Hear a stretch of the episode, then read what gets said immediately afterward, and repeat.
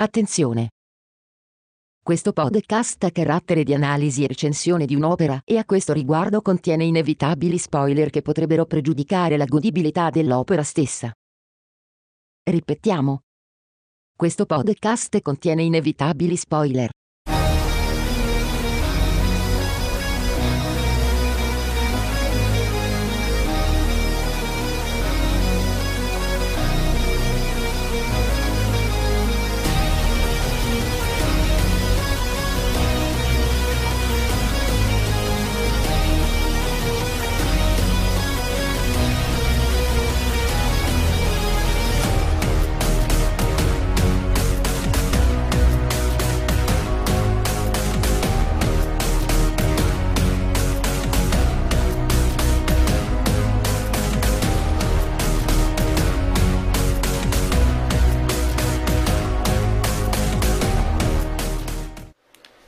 Buonasera a tutti, popolo di Star Trek e benvenuti su Talking Trek. Io sono Jared di Star Trek Discovery Italia e sono in compagnia di Miles, curatore del blog tctrek.com e di Sofia, studentessa del DAMS che studia cinema, radio e televisione e in compagnia con noi c'è anche un ospite speciale, il signor Max. Ciao Max! Ciao a tutti, sono in collegamento telefonico da Vulcano questa sera. Max è un grandissimo esperto di Star Trek che ha lavorato in più riviste, insomma ha curato, un gran curatore di Star Trek e aiuta anche Miles in, in TC Trek, giusto Miles? È sì, giusto, assolutamente, Max? un membro a tutti gli effetti della relazione. Questo, questa sera, insomma, recensiremo il nuovo episodio di Star Trek Discovery che si chiama New Eden. Bravissimi. Cominciamo subito a salutare i primi connessi. Salutiamo Davide Picillo, Ivan Selvaggio, letto bene, Paolo Gallerani e bene, bene, bene, bene, bene. Direi di mandare subito le pagelle e poi commentare tutti insieme l'episodio. A dopo.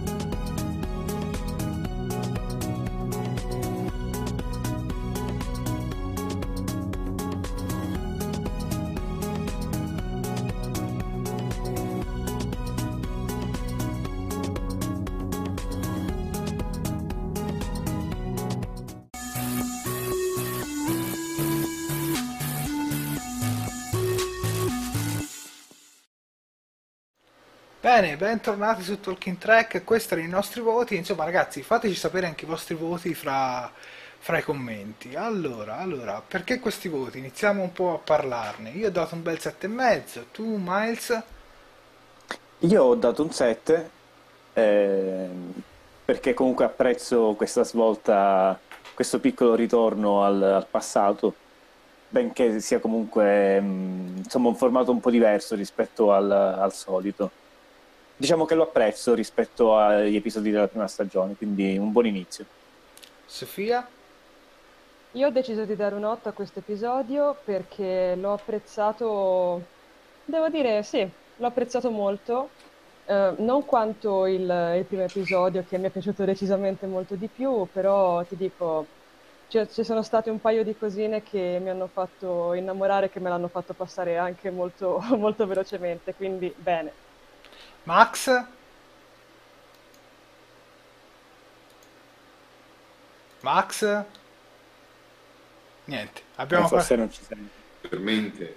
Pronto? Mi sentite? Sì, ti sentiamo, vai Max. Sì. Spiega un po' il tuo voto.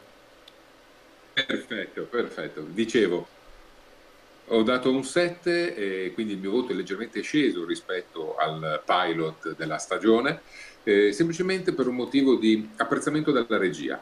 La regia del primo episodio era molto cinematografica e molto sofisticata, sofisticata. questa eh, ad opera di Jonathan Frakes è altrettanto bella ma molto più televisiva e, e quindi al confronto col precedente episodio sono sceso di un punto. Perfetto, io invece ho dato un 7,5 perché l'ho trovato un ottimo episodio di transizione che si è allontanato un po' dalla trama principale, anche se non troppo. E devo dire che l'ho apprezzato molto molto molto. Leggo un paio di commenti, saluto Alberto Romano, ciao Alberto, Davide Piscillo gli ha dato un bel 8,5 e dice il ritorno al classico è stato bellissimo, mi mancava tanto. Ivan Selvaggio invece gli ha dato un bel 7,5. Insomma, sono più o meno anche i nostri spettatori sulla nostra linea d'onda. Direi di cominciare subito a parlare un po' delle immagini, delle scene, quindi cominciamo subito dalla prima immagine con eh, Pike e i sette bagliori rossi. Insomma, parliamo un po' di questa scena, Miles. Eh, la devo ancora vedere inquadrata eh, su, sul video. Se me la, se me la, se me la Aspetta, vediamo. un attimo. Dai. Praticamente quando Michael Burnham e Pike parlano nella nuova sala tattica o quel che Ah è. sì, con i, con i, disegni tridimensionali di sì, Spock sì, è arrivato sì, esattamente, esattamente. Allora cosa vuoi, un giudizio artistico sulle doti di Spock o sulla sala tattica di Pike? Ma un po' tutto in generale. Beh, allora, allora, parlando molto in generale, questa scena introduce finalmente il cuore della stagione 2, che sarà, come ha detto anche Alex Kurzman, eh, questo scontro tra scienza e fede, con eh, Ale, ehm, Michael Burnham che fa un po' la parte dello Spock della situazione, quello molto scettico, ateo, e Pike che invece sembra un po' più orientato verso eh, l'emotività la spiritualità. Eh, altra cosa importante di questa scena è che vediamo uno dei nuovi set della stagione, che sarebbe la sala tattica, eh, di Pike. Sì, che la sto eh, a, mh, mm, a, cui evidentemente lo stile di Lorca non piace tanto, che se n'è, se n'è andato. Infatti ci, sono, infatti ci, sono, le sedie, se può vedere da su. Sì, ci sono le sedie, credo ci sia forse anche un divano, una scrivania molto più comoda. Dovrebbe essere, credo, un redesign della vecchia sala tattica della George sulla. Credo che abbiano riutilizzato quel set lì. E non è una sala tattica vicino alla, al ponte di comando, infatti il personale deve prendere un turboascensore per andare da qui a lì. Eh, la cosa particolare è che mh, forse non si nota molto bene nell'episodio, ma eh, è piena di elementi che hanno a che fare con ehm, i nativi americani, la zona dell'America del eh, cos'è, mh, ovest, no, forse l'est.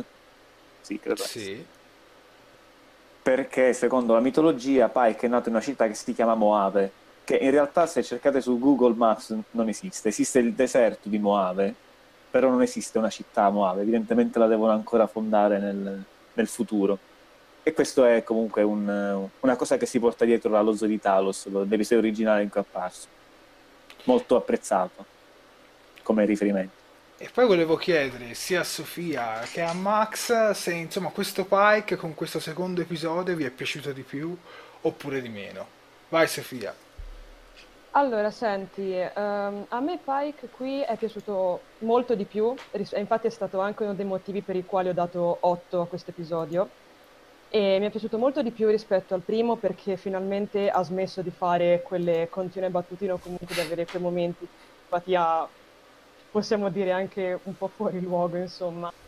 E mm, l'ho apprezzato perché mi piace come sta continuando a trattare l'equipaggio, come avevo già accennato nel scorso episodio. E ti dico, sono sempre più convinta che sia il capitano di cui momentaneamente la Discovery potrebbe aver bisogno un pochino anche per riassestare gli animi, per cercare di una pace che magari avevano ecco, un po' perso con, col finale o comunque durante la prima stagione. Quindi ti dico, per me Pike è assolutamente approvato e insomma Mount sinceramente mi piace, mi sta piacendo. Importante. Tu Max? Beh, io mi sono innamorato di Pike sin dal primo momento. Eh, incarna eh, il tipico capitano della, della, flotta, della federazione e quindi non posso che apprezzarlo. È vero, nel primo episodio era un po' più gigione, un po' più cameratesco e adesso incomincia a far emergere la sua personalità e il suo carattere. In ogni caso si capisce che sta lasciando piuttosto campo libero all'equipaggio in modo che si possa poi rinfrancare dopo il periodo Lorca. È ovvio che in un'ottica di regime militare della flotta un po' più di eh, rigidità ci potrebbe anche stare da parte di Pike. Sì, sì, Lo stesso Kirk era più rigido, se andiamo a vedere nella serie classica. Picard non ne parliamo, eh, però a me piace moltissimo e quindi non, non, vedo l'ora di vederlo in azione, anzi suggerirei quasi che se invece che una stagione ne facessimo due con Pike io sarei molto contento. Eh beh, chissà, chissà, penso di no per il canon, però... Allora, leggo un paio di commenti. Davide Piscillo ci dice che la sala tattica è degna finalmente di essere chiamata sala tattica, mentre Marco Palma dice che a lui è sembrato che la sala tattica fosse vicino alla plancia. Anzi, ora, visto che parliamo anche di Pike, viene segnalato la prima direttiva però con un nome diverso. Spieghiamo un po' questa cosa, Massimiliano.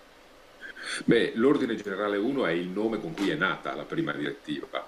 Eh, diciamo poi che prima direttiva è diventato il nome confidenziale che noi abbiamo imparato a conoscere nelle serie successive a, a Enterprise, perché in realtà viene citata per la prima volta durante Enterprise la, l'ordine generale 1 in fase embrionale. La prima direttiva, si sa, è ciò che eh, sancisce la non interferenza nelle civiltà pre-curvatura ed è anche forse la direttiva che nella storia di Star Trek è stata più infranta in assoluto, prima da Kirk e, e poi anche da altri capitani, ovviamente. Sembrerebbe che in questa fase storica di Star Trek infrangere la prima direttiva sia un po' uno sport comune a tutti e evidentemente piace fare così ed è bello che ci sia questo sentimento, questo, eh, questo modo di fare perché ricorda molto la serie classica e a me piace la serie classica, quindi io sono, faccio parte dello, come l'avevamo definito dietro le quinte, lo zoccolo morbido di Star Trek. Eh sì.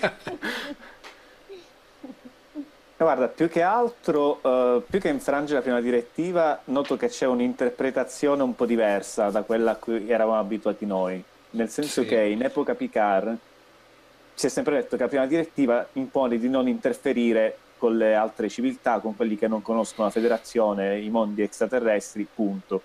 Mentre in Discovery c'è quest'altra interpretazione, che si può interferire, basta che non ti fai scoprire. Cioè, se non ti fai vedere, se non fai capire che c'è stato un intervento esterno, puoi anche, cioè, puoi anche intervenire. Perché, per esempio, è quello che ha fatto la Giorgiù con Saru nello short track, eh, La stella più splendente. E lo stesso Saru, in questo episodio, mm, fa una cosa eh, che forse, cioè, in altri episodi di Star Trek probabilmente ci sarebbe stato un minimo di dibattito su questa cosa però quando Saru decide giustamente di intervenire e salvare il pianeta dall'estinzione totale, nonostante il capitano Pike prima di scendere sul pianeta avesse detto chiaramente si applica la prima direttiva, eh, Saru interviene come? Cioè, ovviamente nessuno di noi sarebbe rimasto a guardare mentre una pioggia di asteroidi cadeva sul pianeta, però anche quella è una, un'interferenza bella grossa sullo sviluppo naturale della, di quella società. Non so se Max è d'accordo con me su questo. Sicuramente Davide Fiscillo sì perché dice concordo con te Max. Max allora cosa ne pensi? Niente, sa che Max va un po' e viene. Sì, eh, vabbè da Vulcano c'è un po' di, di Va bene, direi di continuare ad andare avanti. Allora, c'è stato di nuovo il salto con il motore a spore. Eh, Insomma, sì, è, ah, è tornato Max, è tornato Max. Ah. No, di, di Max, di Max, sentiamo. di, ti sentiamo. Niente. Continuiamo con l'argomento del motore a spore. Allora, dopo tanto tempo c'è stato di nuovo eh, ma, allora, assolutamente non apprezzo il trucco del motore a spore. Mm. E poi... Max, ti sentiamo per monosillabe, cioè. Va bene, continuiamo Vabbè, noi. continuiamo noi. Vai Miles, poi, poi Sofia, vai Miles. Volevi conoscere la mia opinione sul, sul ritorno No, ma parliamo un po' di questa scena qua in generale e poi di anche la tua opinione. Eh, forse non mi aspettavo che avrebbero riesumato il Motorasport così presto, devo essere sincero. Anche perché, eh, insomma, mh, è un pochettino forzato, nel senso che eh, se Pike non avesse avuto a disposizione, guarda caso, la Discovery per portare avanti questa missione, come avrebbe fatto a, a infilarsi nel quadrante beta a 50.000 anni luce di distanza? Però eh, credo che tutto questo faccia parte del disegno più grande di cui hanno parlato gli autori, no? Per cui c'è un- una specie di intelligenza che sta guidando questa, questa ricerca dietro i sette segnali dell'angelo rosso. E, e sicuramente offrirà una scusa per andare a ripescare il dottore dalla rete del micelio. Perché se non avesse effettuato il salto, cioè se non ci fosse nuovamente la necessità, la necessità di usare il motore a spore, probabilmente eh, Stamets ci avrebbe messo una pietra sopra. Non sembrava intenzionato a tornare, a tornare lì, anzi, mh, probabilmente non avrebbe neanche voluto farlo, proprio per paura di incontrare questo fantasma, perché non sa esattamente che, che cos'è. Sofia? Ma guarda, senti, io concordo con Miles, infatti, allora mettiamola così. Ehm, io a questo episodio, come ti ho detto prima, gli ho dato 8 e ci sono state due cose che mi hanno fatto abbassare di mezzo voto, appunto, da 8,5 a 8. E una di queste due cose è stato appunto il discorso del motore a spore, perché anch'io eh, l'ho trovato un, un escamotage tirato fuori effettivamente troppo presto. E mh, diciamo che se nel primo episodio avevo particolarmente apprezzato anche tutta l'elaborazione del lutto che Stamets stava avendo nei confronti de- del suo compagno, qui questa cosa, quando lui decide di eh, utilizzare di nuovo il motore a spore, mi è sembrata un pochettino messa da parte o un pochettino tirata via. Ti dico, mh, non- ora, non è che secondo me il motore a spore non va più utilizzato, per carità, però ti dico, mh, non così presto.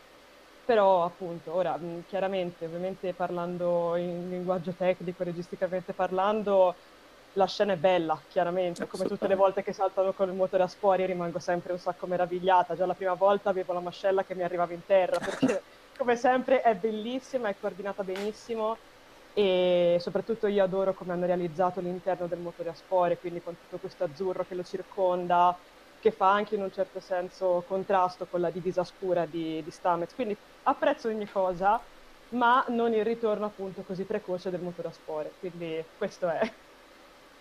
No, personalmente io invece vi dirò, l'ho apprezzato molto più qui che nella prima stagione. Almeno qui aveva un senso sfruttare la Discovery rispetto a qualunque altra nave, perché dovevi raggiungere questi bagliori rossi, questi segnali rossi a distanza ed effettivamente l'unica nave che poteva farlo era proprio la Discovery. Mentre nella Beh, prima stagione l'ho trovato molto molto più forzato, vi dico la verità. Max, sei di nuovo con noi?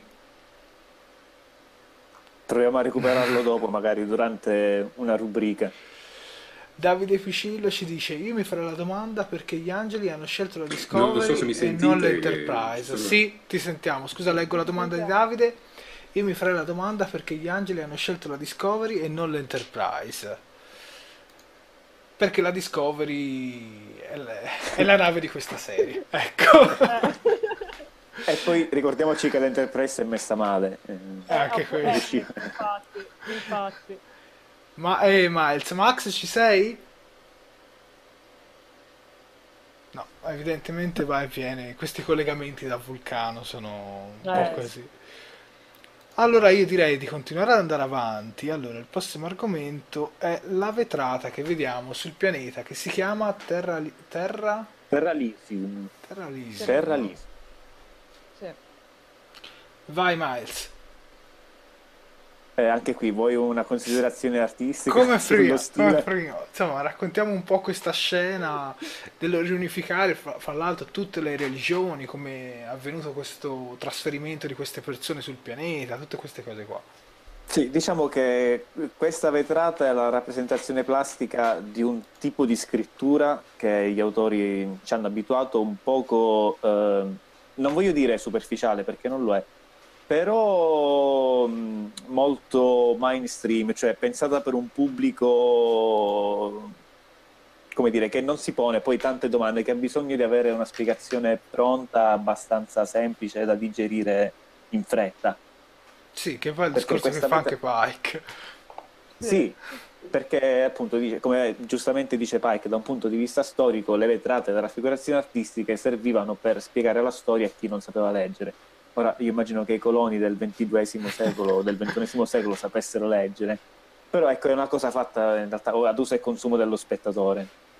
La, la cosa particolare è che sostanzialmente racconta un, un, evento che è la terza guerra mondiale, che in realtà non è una cosa che si sta inventando Discovery, ma fa già parte di quello che aveva pensato addirittura Gene Roddenberry all'inizio della, della serie.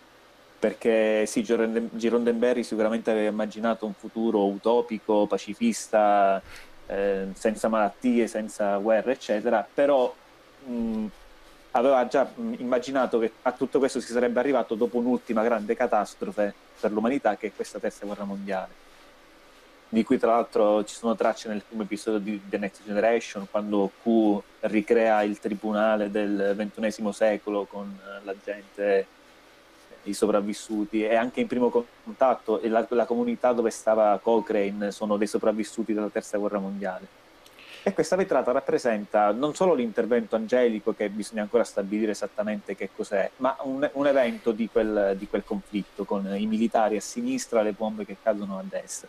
Ma da quel che abbiamo capito è stato questo angelo a trasferire queste persone su questo pianeta. Esatto. Tra l'altro circa, circa, dieci anni prima del primo contatto, perché si parla di 2051 o qualcosa del genere. No, 2053, comunque siamo Sì, lì. comunque quasi prima del primo contatto. Leggo un paio di commenti. Wikitrack ci dice, spendete anche due parole sulla distanza di Terra Elysium. Prendendo per buoni i dati di Star Charts, si tratta di un pianeta all'interno e oltre la barriera galattica se non ricordo male, si trova nel quadrante beta. Esatto. Sì. Che fra l'altro sì. dove c'è anche Romulani. Eh. Insomma, quello sì, è il quadrante. quadrante... Allora, praticamente la Terra è a metà tra il quadrante alfa e il quadrante beta. La gran parte del quadrante beta è occupata dall'impero Klingon e dall'impero Romulano. E il pianeta si trova lì tra l'altro, dando questo dato, che non, non, mi ricordo adesso quanto preciso sia, credo 53.000 anni luce o, o giù di lì, eh, Pike dice che eh, per, per, arrivare lì con la curvatura occorrerebbero 150 anni. E questo dato è particolare perché mh, potrebbe sembrare una svista, nel senso che in Voyager si dice che la Voyager era dispersa a 70.000 anni luce e avrebbe dovuto percorrere, avrebbe dovuto impiegare 75 anni per tornare nel quadrante alto quindi, mm, siccome la serie, questa serie si svolge nel XXIII secolo, evidentemente il motore a curvatura di quest'epoca no, non è ancora no. così sofisticato, veloce come quello del XXIV secolo. Quindi sì, mi sembra che arrivavano a curvatura 6, 7 massimo. Non arrivavano a curvatura 9 come poi. Cioè, Guarda, in realtà nella serie classica credo che in un paio di occasioni Kirk comanda addirittura curvatura 12 o una cosa del genere. sì, però evidentemente erano scale diverse. Sì. E tu Sofia su questa scena qualcosa da dire?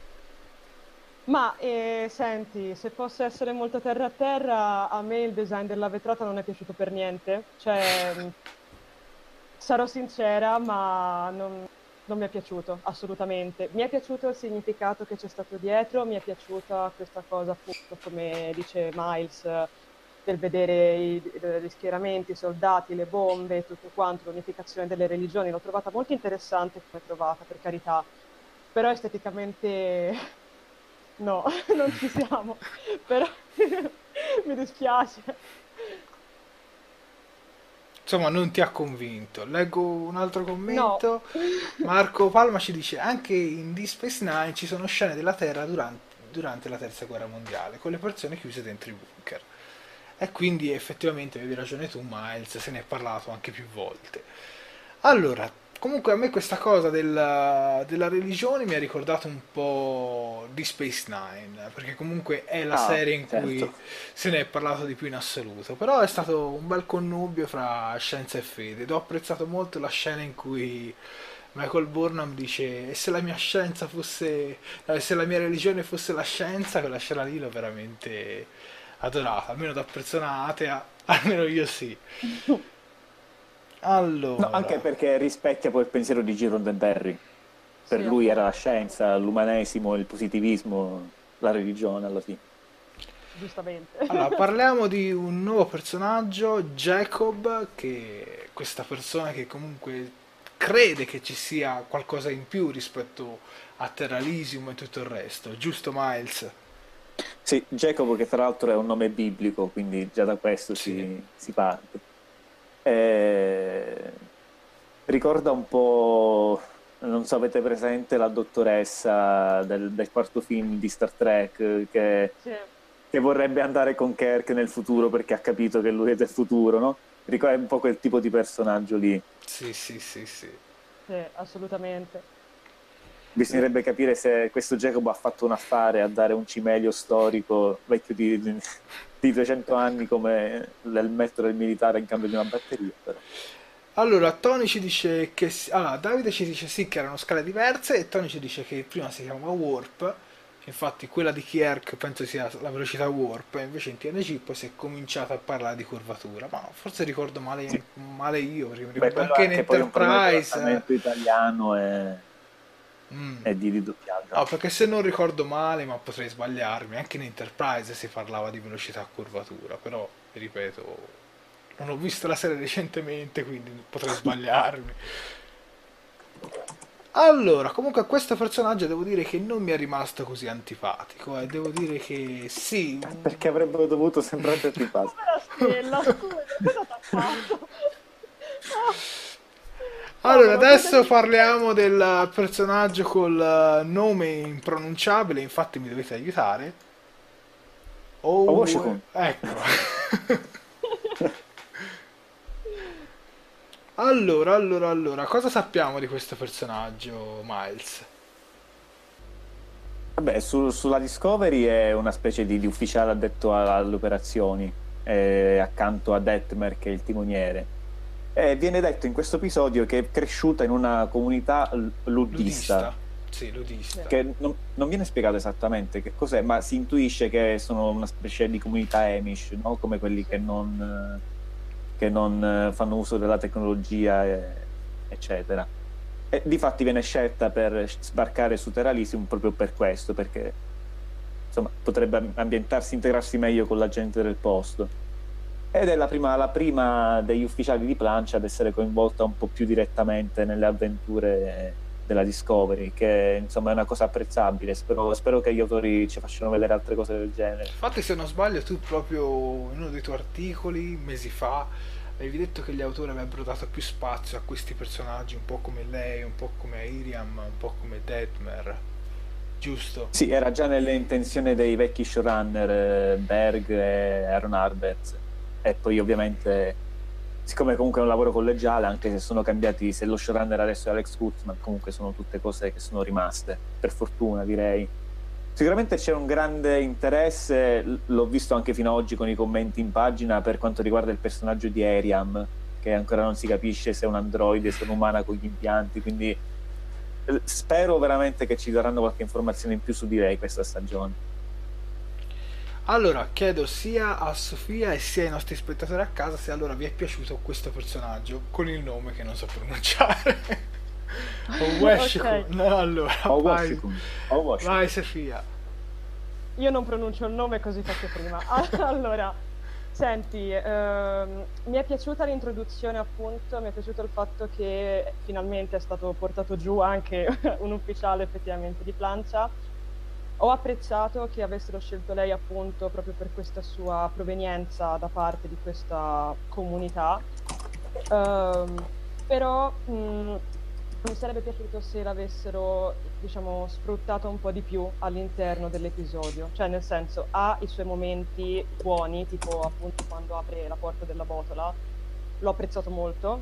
si è dimostrata brava, si è dimostrato tutto quello che volete, però ti dico, l'avrei voluta vedere mh, un pochettino più presente, ecco, mettiamola Sì, così. diciamo che è stato un po' un personaggio terziario Diciamo all'interno. che sì, diciamo allora, lei se non mi sbaglio, la- già quando era sulla Discovery, eh, piano piano l'avevano fatta diventare sempre più presente insieme a- all'altra signorina che sta accanto a lei. Perdonate la mia Detmer, sì. Perdonate Detmer. la mia signoria. E mh, appunto mi sono piaciuti, mi, mi piacciono molto gli scambi che hanno loro due quando sono, quando appunto sono, sono ai loro, alle loro postazioni. alle loro console, scusatemi. Sì. E appunto, visto che comunque quando sono su- sulla plancia le fanno interagire anche tanto, comunque le fanno interagire attivamente, mi sarei aspettata che una volta scesa avesse interagito molto di più con la situazione. Invece sì, è stata utile, ma poi è finita lì. Quindi ho grandi aspettative per questo personaggio, perché secondo me può, essere- può diventare un personaggio di tutto rispetto. Però appunto aspettiamo, per il momento aspettiamo. Una piccola curiosità sul, più che sul personaggio, sull'attrice, che tra l'altro ha un nome forse più difficile da pronunciare che il personaggio, perché si chiama Oin Oladeio, non so se si pronuncia così. così. Ehm, comunque eh, la- l'attrice ha dichiarato che stava per ritirarsi dalle scene, che mm, stava per lasciare proprio la professione di attrice quando, dopo aver fatto il provino per Discovery. Eh, il suo agente ha detto vabbè prova a fare quest'ultima cosa, lei ha provato così senza molta convinzione, già era passata oltre, poi l'hanno chiamata per Discovery e ha accettato, quindi anche, per- anche così a livello umano mi fa piacere che la stiano sfruttando un po' di più, almeno sono soddisfazioni. Dai, davvero. Vediamo se è arrivato qualche commento. Infatti, Tony ci dice che sulla velocità a curvatura, che in effetti in Enterprise si parla già di curvatura. Nei film della serie classica invece si parla di warp. Non so se è per diversità di traduzioni o altro. Eh, sì. Davide Fucillo ci dice che a lui è piaciuto molto il personaggio, non ripeto il nome. E Max fra i commenti ci dice che i ludisti sono avversi alla tecnologia e quindi sono comunità rurali, anche con influenze religiose e metodiste. Tutto questo Sì, sono- Ah, ok, ok, ok. Allora Sono un direi po' di... come i Baku dell'insurrezione. Allora direi di mandare un quiz track e vediamo se riusciamo a recuperare Max. Intanto voi tra i commenti scrivete la risposta esatta. A dopo.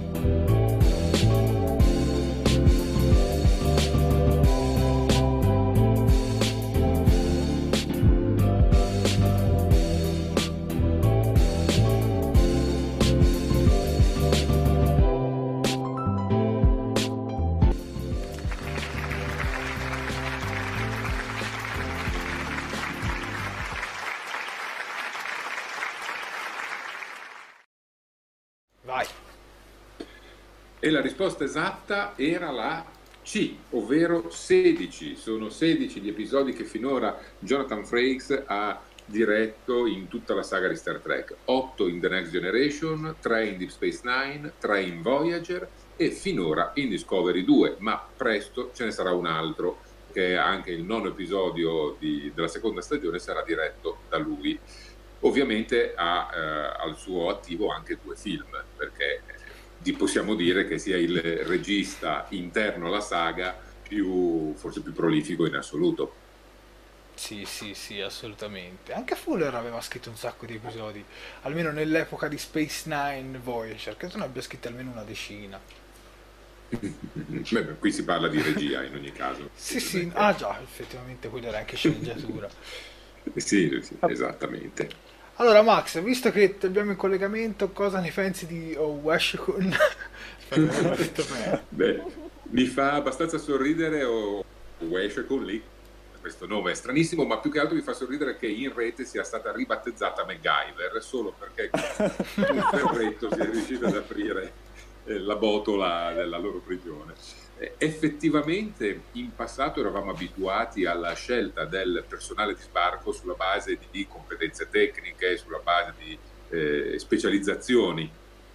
Qui in questo caso solo perché fa parte di una comunità luddista è stata tirata dentro e l'abbiamo vista sul campo. Per carità va benissimo, tutto questo rientra nel, nello schema di far vedere di più in azione il personale di plancia, che è una, eh, lo dilemma classico di Star Trek, ovvero è sempre il personale di plancia che si muove e che va in giro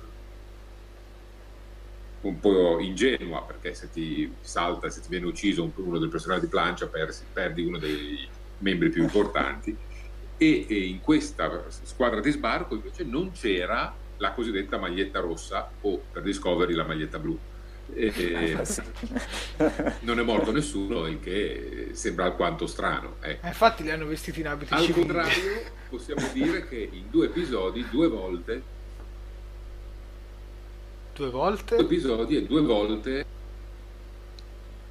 due volte Pike rischia la vita. Sì. Ah, già. Sì, è vero, è vero, è vero. Quando si butta sul comunicatore, per esempio, quando si butta sul comunicatore per salvare il bambino, la bambina, non ricordo bene.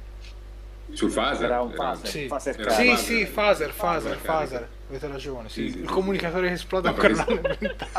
Sì, sì, no, ma infatti Max, Max ha ragione, temevo di vederlo in infermeria nella scena dopo col volto sfigurato, però ancora un po' prestino per quello. Esatto. sì, aleggia su di lui questo incubo. Eh, Sappiamo sì. che succederà molto più avanti, però Già ha la fasciatura nelle costole, io non so come finirà appena arriviamo alla- all'ultima stag- alla- all'ultimo episodio della stagione, sarà già in sedia a rotelle, poverino. Sì, si potrebbe fare un, eh, un borsino di scommesse su quante volte verrà, Esatto. pezzi verrà colpito, eccetera. Già c'era Archer in Enterprise che le prendeva quasi in tutti gli episodi. Sì, ma esagerato. Comunque Tony ha risposto C e infatti bravo Tony che ha risposto la domanda esatta.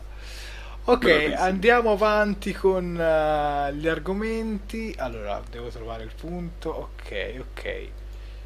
Il nuovo argomento è May Hearn, spero si legga così, l'amica di Tilly. Mhm. Vai Max, che adesso che ci sei, do te tutta la Ne parola. approfittiamo. ne approfittiamo. Vabbè, Lady Sora, praticamente questo fantasmino eh, potrebbe essere, secondo tutte le eh, principali, i principali commenti che si trovano online, eh, la spora che alla fine della prima stagione si posa sulla spalla di Tilly e che si manifesta come un fantasma se accettiamo l'ipotesi che eh, la rete del micelio sia un po' il paradiso scien- scientifico di Star Trek o la proiezione di un ricordo di Tilly. Molti temono che in realtà con lo stesso stratagemma presto vedremo eh, anche Calver, che Sì. potrebbe in realtà essere il primo personaggio fantasma, il primo personaggio interprete regular fantasma di una serie di Star Trek. Mi fa ridere questo termine, mi fa un po' sorridere questo termine fantasma. Comunque, Beh, ma è- effettivamente, scusami se ti interrompo, Vai, vai, all'inizio vai. episodio Stamets parla proprio di questo a Tilly. Dice che lui nelle sue visioni riesce a vedere ogni tanto Calver, insomma, quindi... Sì. Comunque online Sì, ci sono sì. veramente un'esagerazione di teorie. Qualcuno Sì, dice che potrebbe Sì. essere un Q, qualcuno dice che potrebbe essere una manifestazione dell'angelo rosso, insomma ci sono veramente tante tante tante teorie. No, altri sostengono che abbia a che fare col, col frammento di asteroide, per esempio. Sì, sì. Io dico che secondo me Tilly beve troppi caffè e quindi Quello, quello è certo. E voi tra il pubblico, insomma, diteci anche la vostra su che cosa potrebbe, su chi potrebbe essere questo personaggio. Che fra l'altro, adesso vi svelo anche una chicca, questa attrice ha recitato anche nella pluripremiata serie The Handmaid's Tale, dove interpretava un personaggio dal nome Brianna. Quindi non è proprio un attore... Brianna Troy? no, però quindi diciamo che non è proprio un attore, sco- un'attrice sconosciuta perché tra l'altro The Handmaid's Tale quando Game of Thrones non era in gara fece il top di Emmy, vinse più in Emmy in assoluto rispetto alle altre serie. Quindi insomma finalmente hanno pescato anche qualche attore un po' più conosciuto.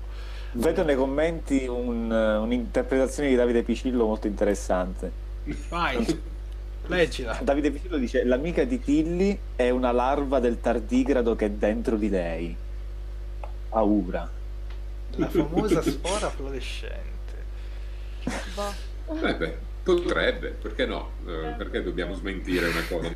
No, no, no, no, ma non ci sarei mai arrivato. Comunque sicuramente questa serie colpi di scena per adesso sembrano giocati un pochino meglio, dai, almeno questo per adesso sembrano giocati un pochino meglio. Comunque un personaggio sicuramente interessante, vi dico la verità, l'ho adorata a pelle e spero di vederla anche nei successivi episodi, insomma, non che sia una comparsa che appare un episodio e poi va via subito. Voi che ne pensate? Vi è piaciuta? Non vi è piaciuta? Parte Max perché ho paura di perderlo, poi Miles e poi Sofia. A me è piaciuta l'idea di introdurre questa visione, chiamiamola così, e di metterla ovviamente in bilanciamento a Tilly, chiave comica della, della serie.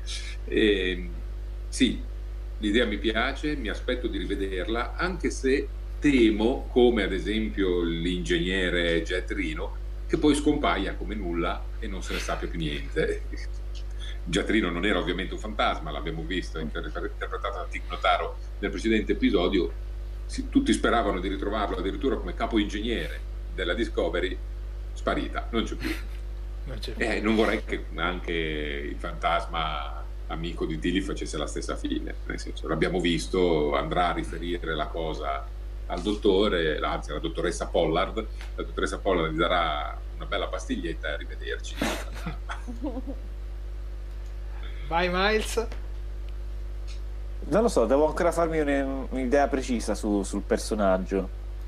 Anche se ehm, devo dire che per come è stato presentato non mi ha stupito più di tanto che si trattasse di un fantasma, nel senso che è un personaggio che mi è sembrato subito molto strano, così apparso dal nulla, così grande amica di Tilly. Diciamo che quando si arriva al punto in cui Tilly chiede al computer eh, se questa persona è a bordo e, lei, e il computer dice no, Tilly dice dimmi dov'è e il computer dice è nata Hill è morta Hill, cioè già io l'avevo immaginato ampiamente che il computer avrebbe detto guarda che è morta quindi non lo so. Uh, secondo, me non, secondo, me non, rimarrà a lungo nella serie perché una volta che si capirà qual è che cos'è che la genera nella mente di Tilly, penso che scomparirà. Uh, quindi non mi aspetto di rivederla spesso.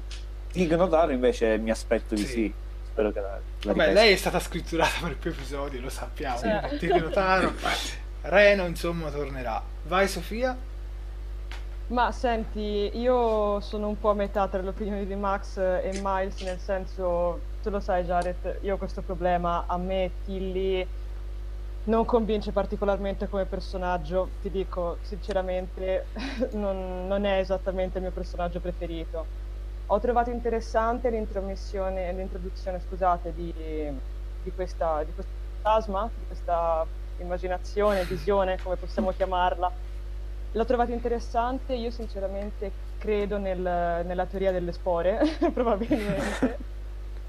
Ci cre- credo, ti dico, credo a questo, però anch'io ho paura che, che scompaia così dal nulla e che non porti poi niente, a niente di, di troppo significativo. Spero che non sia così, però chi vivrà vedrà, come si suol dire, no? Quindi aspettiamo, incrociamo le dita e speriamo che la risolvano.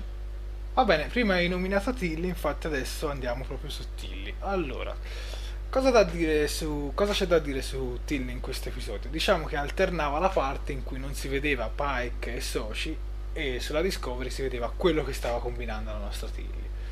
A te invece Miles è piaciuta questa Tilly o no?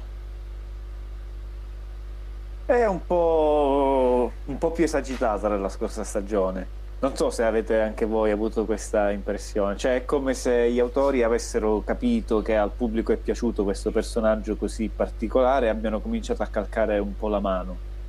Eh, diciamo, salva la situazione il fatto che non è semplicemente un, un guardiamarina giovane eh, rompiscatole come poteva esserlo Wesley Crusher, ma almeno c'è dietro una storia, c'è mm, in qualche modo è giustificata ad avere questo, questo, carattere, questo atteggiamento così, specialmente adesso che ha pure le visioni.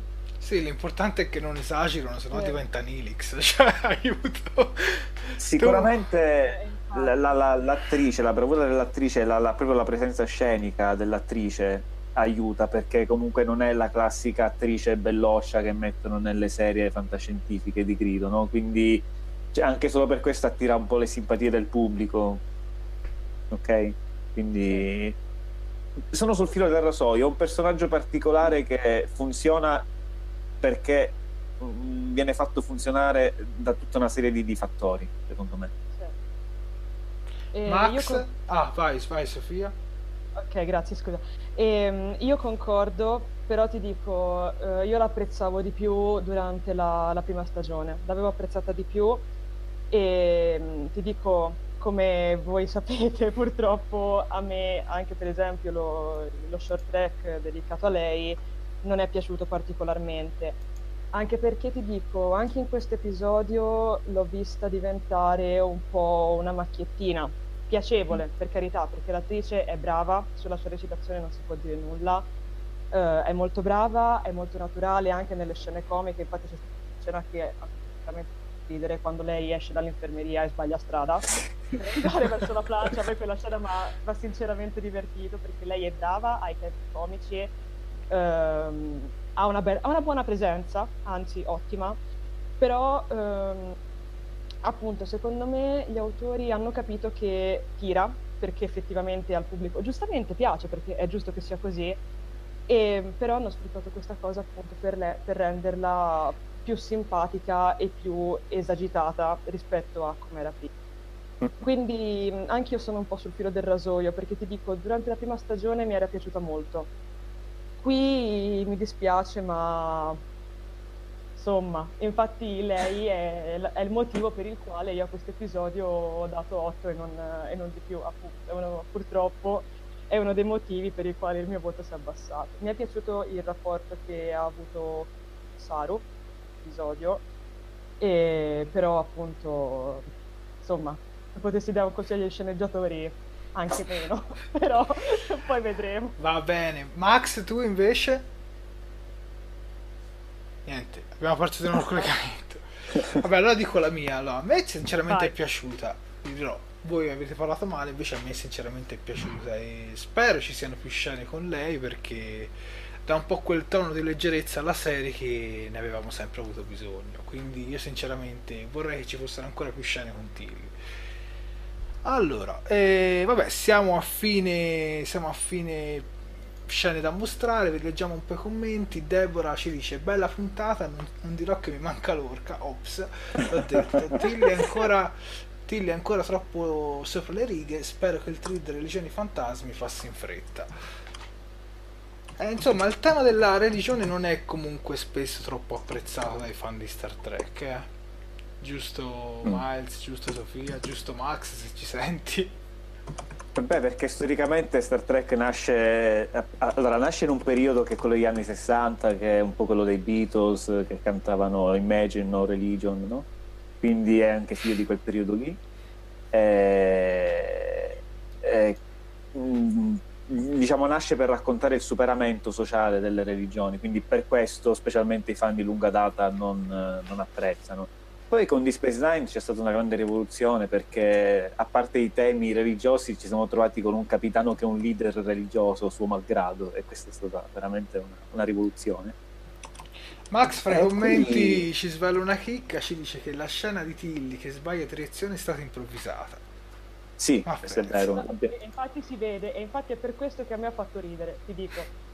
Si vede, è, è palese, e infatti è per questo che è, è, è venuta bene, appunto. Vediamo se riusciamo sì, questo... a recuperare Max. Max? Max? Mm. Niente, mi sa che non riusciamo proprio a recuperare. No, no, ma a quanto pare quella scena effettivamente è stata una trovata di Frakes all'ultimo momento. Poco, l'hanno, eccolo, eccolo, eccolo, forse l'ho sentito. Vai Max. Max ti sentiamo? No, niente, vai e vieni. Allora, dicevamo su Tilly, scusami se ti ho interrotto, Miles. No, no, beh, su, su Tilly avevamo, avevamo chiuso l'argomento, penso. Stavamo parlando un po' della religione, eh, ma... Sì, sì, scusami, mi ero perso. Eh, bisogna vedere, cioè, eh, aspettiamo con ansia di capire come, come svilupperanno gli autori questo, questo, argomento un po' delicato, anche se Alex Kurzman, uno dei produttori, ha detto che lui intende la fede non tanto come fede religiosa, ma anche come una questione di, di, di fiducia di coesione nel gruppo, di fiducia in se stessi, quindi è un, diciamo, una sfumatura un po' più atea rispetto a quella di, di Space Nine. Sì, decisamente. Ok, adesso passiamo all'altra scena dove la chiesa viene tutta illuminata. Allora, Sofia, tu che studi cinema, televisione e radio, come ti è sembrata questa scena da un punto di vista tecnico e come scamotage anche scena, nella... Dici la scena, quella conclusiva dove appunto sì, si... dove poi chiesa. avviene anche lo scambio con la trasmissione nel casco militare.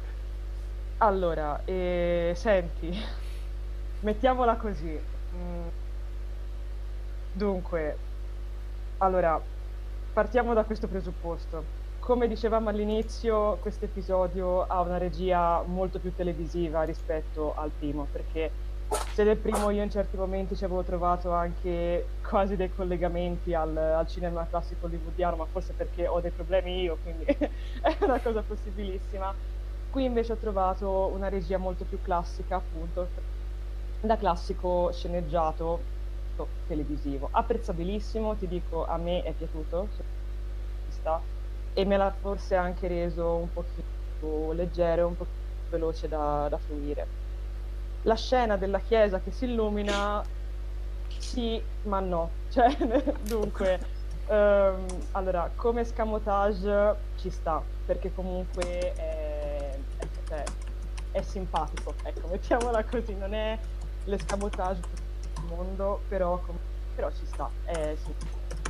Dal punto di vista visivo, anche lì è un grosso sì, ma no, è un po' come il discorso delle vetrate, ecco. Ehm, appunto, non, non, saprei che cosa altro aggiungere perché ti dico sinceramente, quella scena non, non mi ha lasciato molto, mettiamola così. Non è una scena che mi ha preso, non è una scena che mi ha stupito tecnicamente, come può essere successo con, con le spore, perché quelle mi volta che, che le vedo, sono sincera. E invece questa scena, cioè sì, appunto, ci sta tutto l'episodio, però non è niente di, di innovativo, secondo me, e non è particolarmente sorprendente. Prego. Max, posso... ci sei? Aspetta, vediamo se c'è Max perché sentivo battere la tastiera. Max? Mi sentite? Sì, finalmente, sì. vai. Oh, sono tornato. Ah, dicevamo di questa eh, allora, ultima scena. Vai scena della, della chiesa, la scena sì. la luce, altamente simbolica, la luce dentro una chiesa evoca ovviamente significati religiosi, un pochino sopra le righe secondo me, eh, in termini proprio di scrittura eh, televisiva e di significato. Bastava anche un solo lampione e forse era più elegante. Concordo, concordo assolutamente con Max, infatti è questo, ha ragione, ha puramente ragione, bravo Max. Sì, aggiungo che il simbolismo, eh, il simbolismo è, è, ancora più potente se pensate che la chiesa viene illuminata con la batteria di Pike, quindi con eh, col potere della scienza alla fine. Quindi è, è una, è, una, scena secondo me volutamente molto enfatizzata. Sì, ma poi motivo. accende una speranza, una chiesa che si illumina così. Sì, cioè... ma non è una speranza religiosa, capisci? Sì, sì, no, no. Cioè, devi... C'è questa sfumatura. Sì, sì accende una speranza, però ti dico, anche lì... Non... Ti è sembrato troppo pomposo, via. Non è, non, è una, non è una scelta registica che io approvo, ecco, mettiamola così. La penso come Sofia. Va bene, c'è rimasta l'ultima scena che è la trasmissione nel casco militare, soprattutto perché la vede soltanto Pike. Vai Max. Ma la vede soltanto Pike perché è lui che ha preso eh, questo casco scambiandolo con la batteria. Sono eh, sicuro che nei prossimi episodi lo farà vedere anche ad altri. Eh, era solo per chiudere l'episodio, ecco qui, chiudere l'episodio eh, dando un significato al gesto che aveva fatto. Secondo te non Di nasconde qualcosa guardando questa scena in privato? No, no, no, diciamo che era necessario che Pike vedesse l'angelo rosso. L'ha visto Spock ed è sparito, l'ha visto Barnum e si è anche poi confidata alla fine dell'episodio. Sì. Ora ci voleva la conferma, doveva, il cerchio doveva chiudersi, Pike doveva vederlo. Ecco, e questo è stato. Tra l'altro, sempre tornando alle fa- teorie fantasiose dei fan, c'è chi sostiene che l'alta sacerdotessa di Terralisium, vestita così di rosso, potrebbe essere lei stessa una manifestazione dell'angelo rosso. Sempre teorie fantasiose, chi lo sa. Ma? Mi ricordo Comunque concordo con Max, non credo che stia nascondendo qualcosa, penso che lo farà vedere anche agli altri. Sì, no, sì. perché il fatto che se lo guardasse un po' così nascosto e rannicchiato da solo è un po' come quando ti vuoi nascondere mentre ti stai guardando i porno. È che tu, tu hai la sindrome di Lorca ancora. e, quindi, vedi... e quindi il dubbio un po' ti nasce, capito?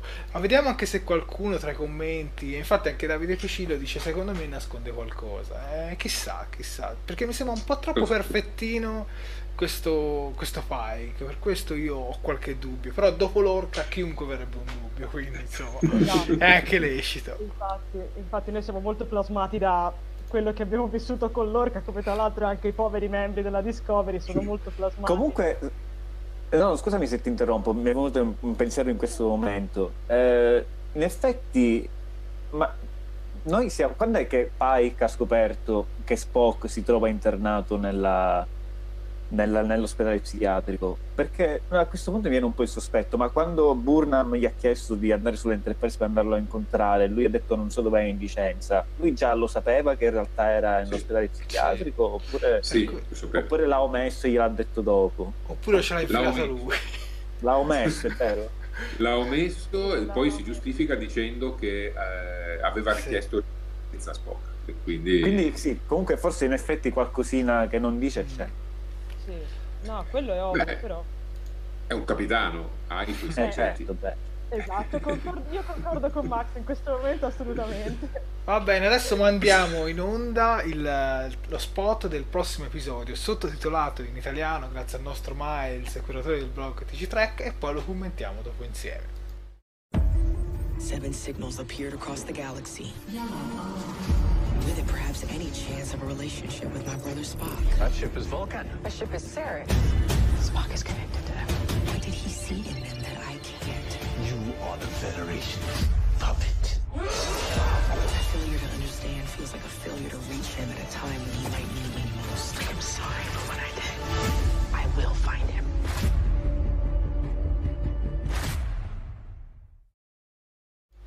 Ebbene, bentornati su Talking Track, questo era lo spot del prossimo episodio. Come si chiamerà Miles questo episodio? Point of Light.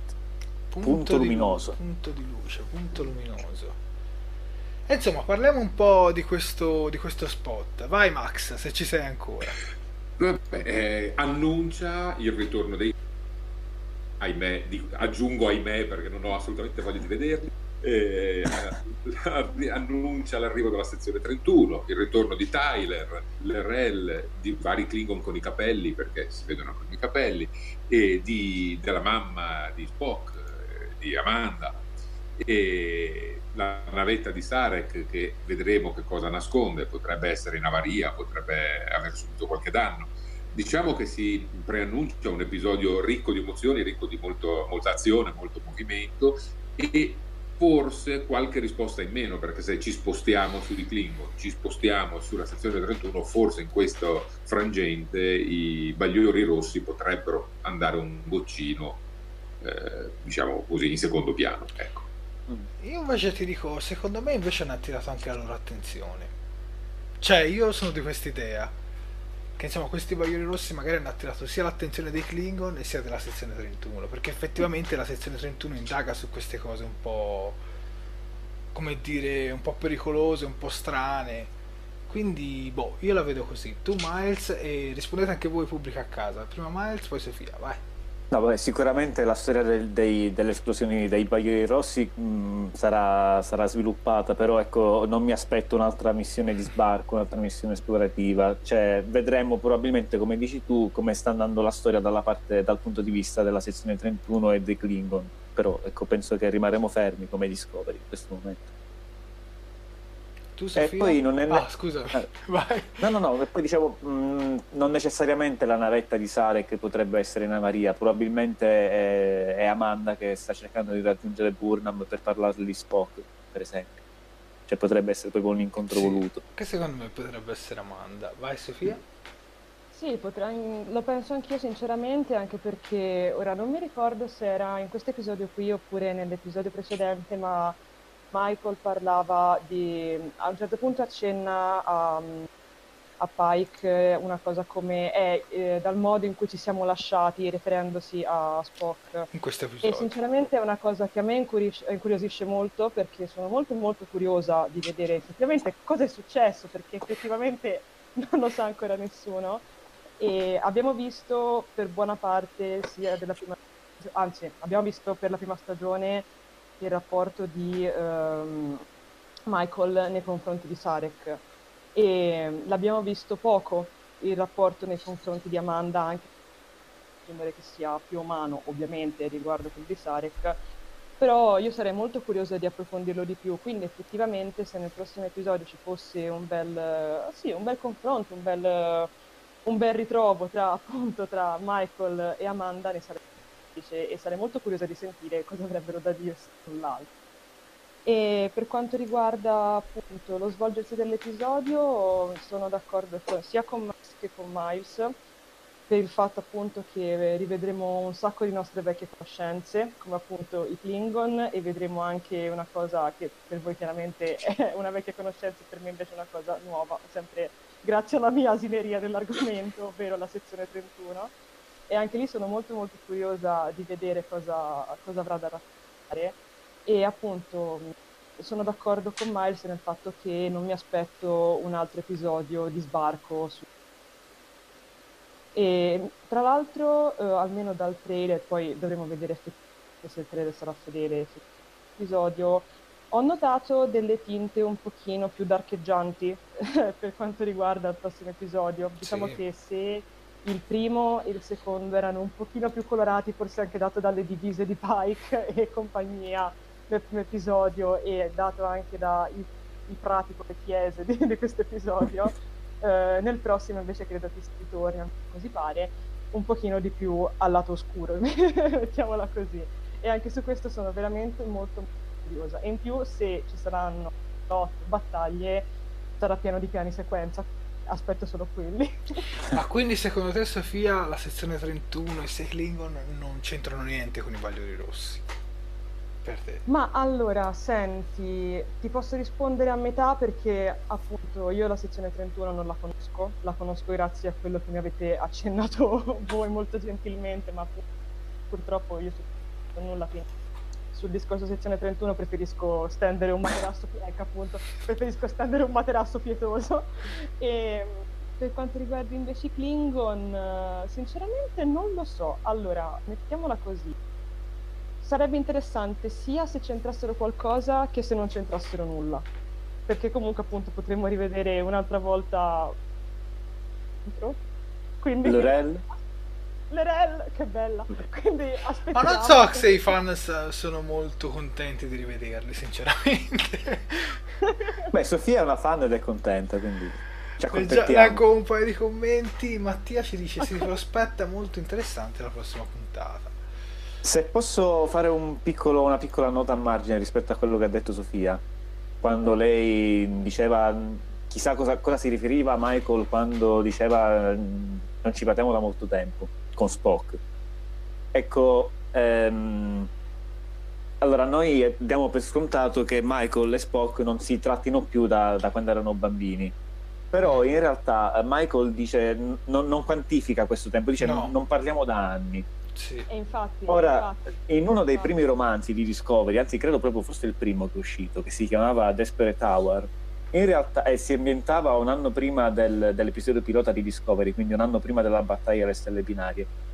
In questo romanzo in realtà Michael e Spock si sono incontrati. Eh, piccolo spoiler a letto per chi non ha letto il romanzo e intende leggerlo. Aspetta, aspetta eh, che lo mando, aspetta che lo mando. Vabbè, spoiler letterario. che cavolo. Vai. L'hai mandato? Vai. Ok. alla fine del, verso la fine del romanzo, per tutta una serie di cose che non vi sto qui a dire, e Spock e Michael sono costretti a fare una fusione mentale.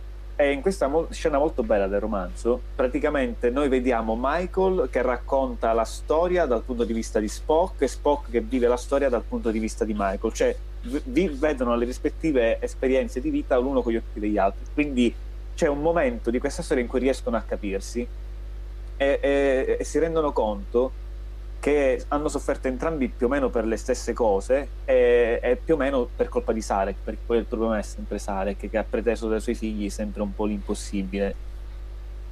Quindi quando, quando ho visto quella scena in Discovery nel, nel, primo episodio dove Michael dice può essere che per un breve momento mi abbia capita, io ho pensato subito a questo, a questo evento del libro, perché come sappiamo i romanzi sono scritti in collaborazione, comunque con la supervisione degli autori. Sì, Sarebbe bello se e anche i fumetti. Sarebbe bello se riuscissero a mantenere questa cosa, però mh, diciamo per come hanno impostato uh, questa prima stagione sembra invece che non si parlino da quando erano bambini. Seconda Vedremo. Stagione. Sì, seconda sì. stagione. Vedremo. Comunque Miles, fai anche un breve riepilogo su, chi è la, su che cos'è la sezione 31, visto che molte persone le vedo ancora un po' confuse. Oppure Beh, Max, oppure Max, oppure Max se ci sei ancora. Max? Lo recuperiamo da Vulcano. Pronto? Max, eh. Centralina di Vulcano? Niente, vai Miles. Beh, a parte che saresti più titolato tu che hai pure lo spillino, sei sempre vestito di nero. Fai, fai sempre. Eh, ma io non posso parlare. 31 è lo specchio, è l'universo dello specchio. No, vabbè, allora la sezione 31 è un- un'organizzazione segreta della flotta stellare, o almeno era segreta proprio agli inizi, ai tempi di Star Trek Enterprise. Era segreta quando poi si è rivista nel XXIV secolo, ai tempi di Deep Space Nine, dove in realtà è stata introdotta, però ovviamente Enterprise è cronologicamente ambientata prima. Invece ai tempi di Discovery, più o meno XXIII, cioè no più o meno, nel XXIII secolo, a quanto pare non è un- un- un'organizzazione segreta, è una specie di, di, servizio segreto della flotta stellare assolutamente lecito. Anche se pare di capire che faccia delle cose senza dire tutto alla flotta stellare di quello che fa. Eh, diciamo, per chi vuole approfondire deve assolutamente recuperare gli episodi di Deep Space Nine, perché là eh, si capisce assolutamente che cos'è veramente la, la sezione 31. Che cos'è adesso in realtà non lo sappiamo neanche noi, perché ripeto, gli autori di Discovery hanno deciso di, di interpretarla in un altro modo, quindi anche per chi è un fan di lunga data come me, come te, come Max, eh, sarà una scoperta capire esattamente come funziona nel XXIII secolo la, la- la sezione 31. E sarà interessante specialmente perché si, si preannuncia uno spin-off sulla sezione 31 che a questo punto faccio un pronostico, probabilmente si concluderà con la sezione 31 che viene messa al bando e torna a essere un'organizzazione clandestina per poi metterla in continuity con Deep Space Nine. Devo dire che sei stato molto molto molto professionale. Bravo, bravo. Grazie. Pronuncia questo argomento in una maniera inaudita, quindi bravo. Grazie. Allora, adesso visto che siamo a fine, parliamo anche un po' di Jonathan Frakes, ma prima di parlarne vi mandiamo una piccola clip sottotitolata sempre da TC Trek.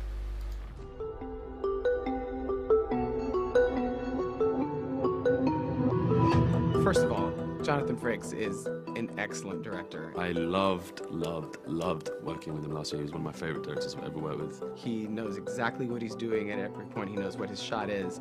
He doesn't waste any time. And he's such a good director. He really cares about performance. He loves actors. He used to act, so he, he knows how to talk to actors. He knows how to deliver the message he wants to get across. But he's also a wealth of knowledge. He's this incredible vault of Star Trek history. And he understands so well the ins and outs of what makes Star Trek work and what makes it special, and that it's such a combination of so many different factors, and he has regard for all of them. And action! He yells everything. Like he only has one level and it's yelling. He'll be like, cut, print, great. Thank you! No print! Got it. He's passionate. You'll hear him behind the camera just sort of. Cut print! And you know, he's, he's just so passionate about everything that it's, um, it's, it's beautiful to be around and it makes you want to bring your A game, so you just. You want to do it for him. Frakes is the best director to have because the vibe is so fun and it's like a party. Like when Frakes comes on set, everybody knows they're gonna have a good time. I always know that I'm taken care of emotionally as well as visually when he's on set. Jonathan Frakes is just a gift to any actor he works with. He is so bombastic and so much fun. He's so full of life. He's such an actor, even though he's walking in a director's shoes. He's so positive, he's so light, he's got a great sense of humor, he's very persistent, he's very specific. He's wonderful and he's been there, you know. And there's no replacement for that. Someone who knows what it's like, who's been on a ship before. I brought a friend. The very sublime Council Troy Marina Surtees is in the house.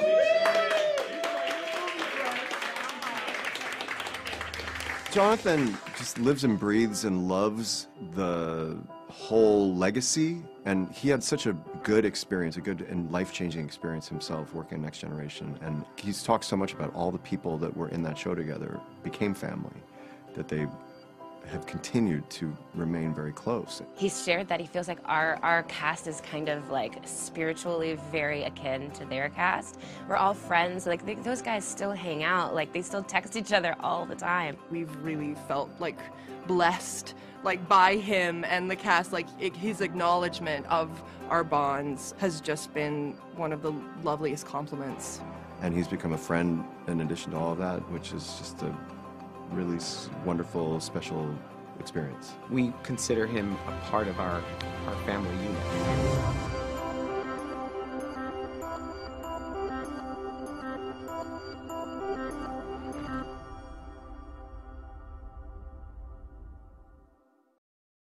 Vai.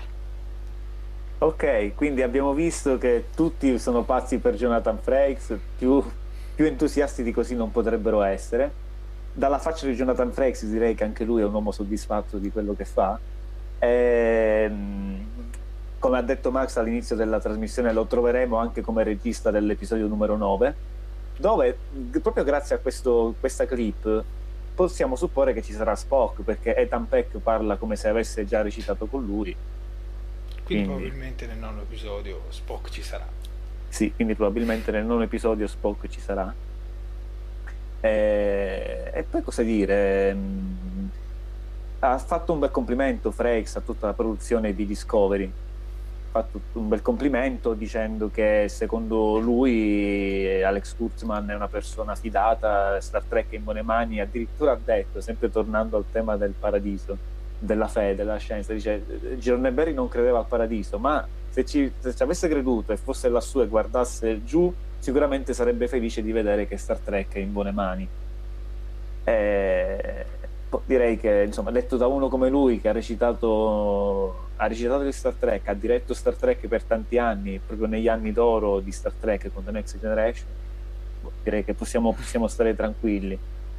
Un'altra cosa interessante che ha detto è che eh, lui sa qualche cosa sulla nuova serie con Picard, ovvero lui sa che Picard non sarà più un capitano e questo boh, l'aveva già più o meno accennato lo stesso Patrick Stewart a Las Vegas l'estate scorsa, ma adesso arriva questa conferma, per cui lui dice addirittura che non sarà più nella flotta stellare.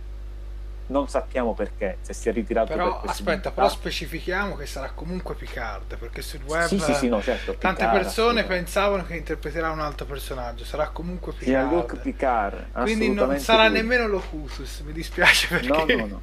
Semplicemente non avrà più il grado militare di capitano e a quanto, a quanto dice Frex non sarà proprio più nella flotta stellare, quindi non ammiraglio, ambasciatore. Boh. Bisogna capire se si è ritirato, se è stato fatto fuori per qualche motivo, non lo so. Oppure nella Che- sezione cosa che io- 31. Ma può essere. Cosa che comunque io trovo interessante perché insomma bello vedere un nuovo capitolo del personaggio piuttosto che sempre la solita insomma come capitano l'abbiamo visto per tanti anni quindi Sì, sicuramente sarà da un punto di vista totalmente diverso e questo mi incuriosisce. Mi incuriosisce E insomma fa anche piacere sapere che a quanto riferisce Frakes che ha, che ha pranzato, ha cenato con Stewart eh, un paio di settimane fa, dice che l'ha trovato felice come un bambino per questo nuovo progetto, visto che lo sta anche scrivendo insieme agli autori, quindi boh, io da, da fan mi sento abbastanza tranquillo, non so voi. Sì, sì, sì, siamo in buone mani. Secondo me per adesso, viste le premesse, siamo in buone mani. Speriamo che insomma le rispettino con tutte le altre serie. Eh, rimanendo così in chiusura, proprio velocissimamente, in tema Picard, eh, è di poco fa un'intervista a James McAvoy che ha interpretato un giovane professor Xavier nei film degli X-Men, che il professor Xavier è interpretato da Patrick Stewart. E già una volta aveva detto che, così scherzando, magari voleva essere chiamato per un cameo nella nuova serie di Picard per interpretare un giovane Picard. È tornato sull'argomento con un'intervista a MTV, però insomma ha scherzato ancora, ma ha detto che non è stato contattato e comunque non si aspetta di essere contattato per questa cosa. Però insomma James McAvoy sarebbe veramente tanta tanta tanta roba, cioè un cast eh, stellare.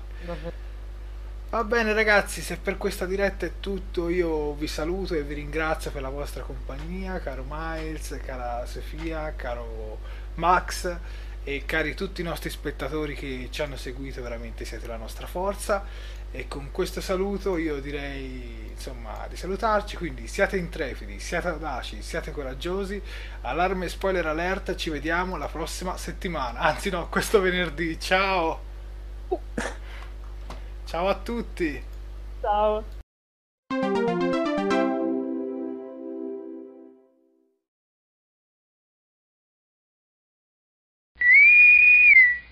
Fantascientificast e Talking Track sono produzioni amatoriali, non si intende infrangere alcun copyright, i cui diritti appartengono ai rispettivi detentori. Fantascientificast e Talking Track non sono in nessun modo affiliati o sponsorizzati da CBS Corporation o da chi detiene l'uso del marchio Star Trek in Italia. Il podcast ha carattere esclusivamente ricreativo e divulgativo, non ha alcun scopo di lucro e viene diffuso gratuitamente. Autorizzazione SIAE 56125359. Nessun byte e nessun tribolo sono stati maltrattati durante la produzione di questo podcast.